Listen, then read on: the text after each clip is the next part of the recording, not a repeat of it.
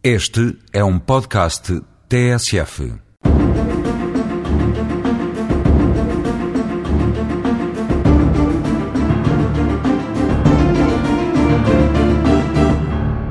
Um dos crimes previstos no Código Penal que mais transformações sofreu na nova reforma foi o da violência doméstica, antes conhecido por maus tratos. Antes desta reforma, para que houvesse este crime, era necessário que se provasse uma prática reiterada de ofensas físicas ou psicológicas, não bastando para a sua verificação que esses maus tratos físicos ou de natureza moral fossem episódicos. Esta exigência de reiteração do comportamento ao longo do tempo, de prática sistemática dos maus tratos, desapareceu com a nova formulação do crime, bastando assim para que alguém seja condenado pelo crime de violência doméstica a mera prática de tais atos, ainda que os mesmos tenham ocorrido apenas por uma vez, atos esses que podem ser agressões físicas, castigos corporais, coação psicológica, tortura psíquica ou ofensa sexual. O crime de violência doméstica pode ser praticado entre marido e mulher, qualquer um deles desempenhando as funções de arguído ou de vítima,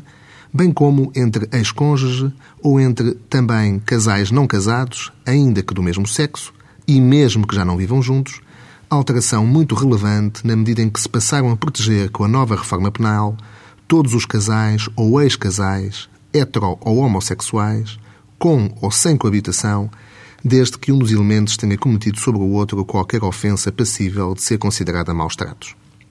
Também pode haver crime de violência doméstica em relação a uma pessoa particularmente indefesa, em função da idade, deficiência, gravidez ou dependência económica, desde que viva com o autor do crime.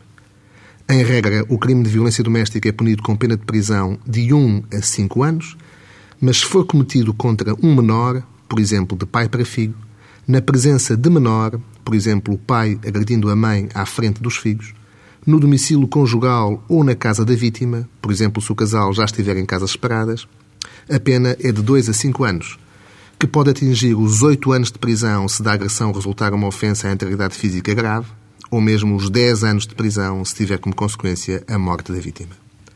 Para além da pena do crime, o arguído pode ser condenado em sanções acessórias, como a obrigação de frequentar programas específicos de prevenção da violência doméstica,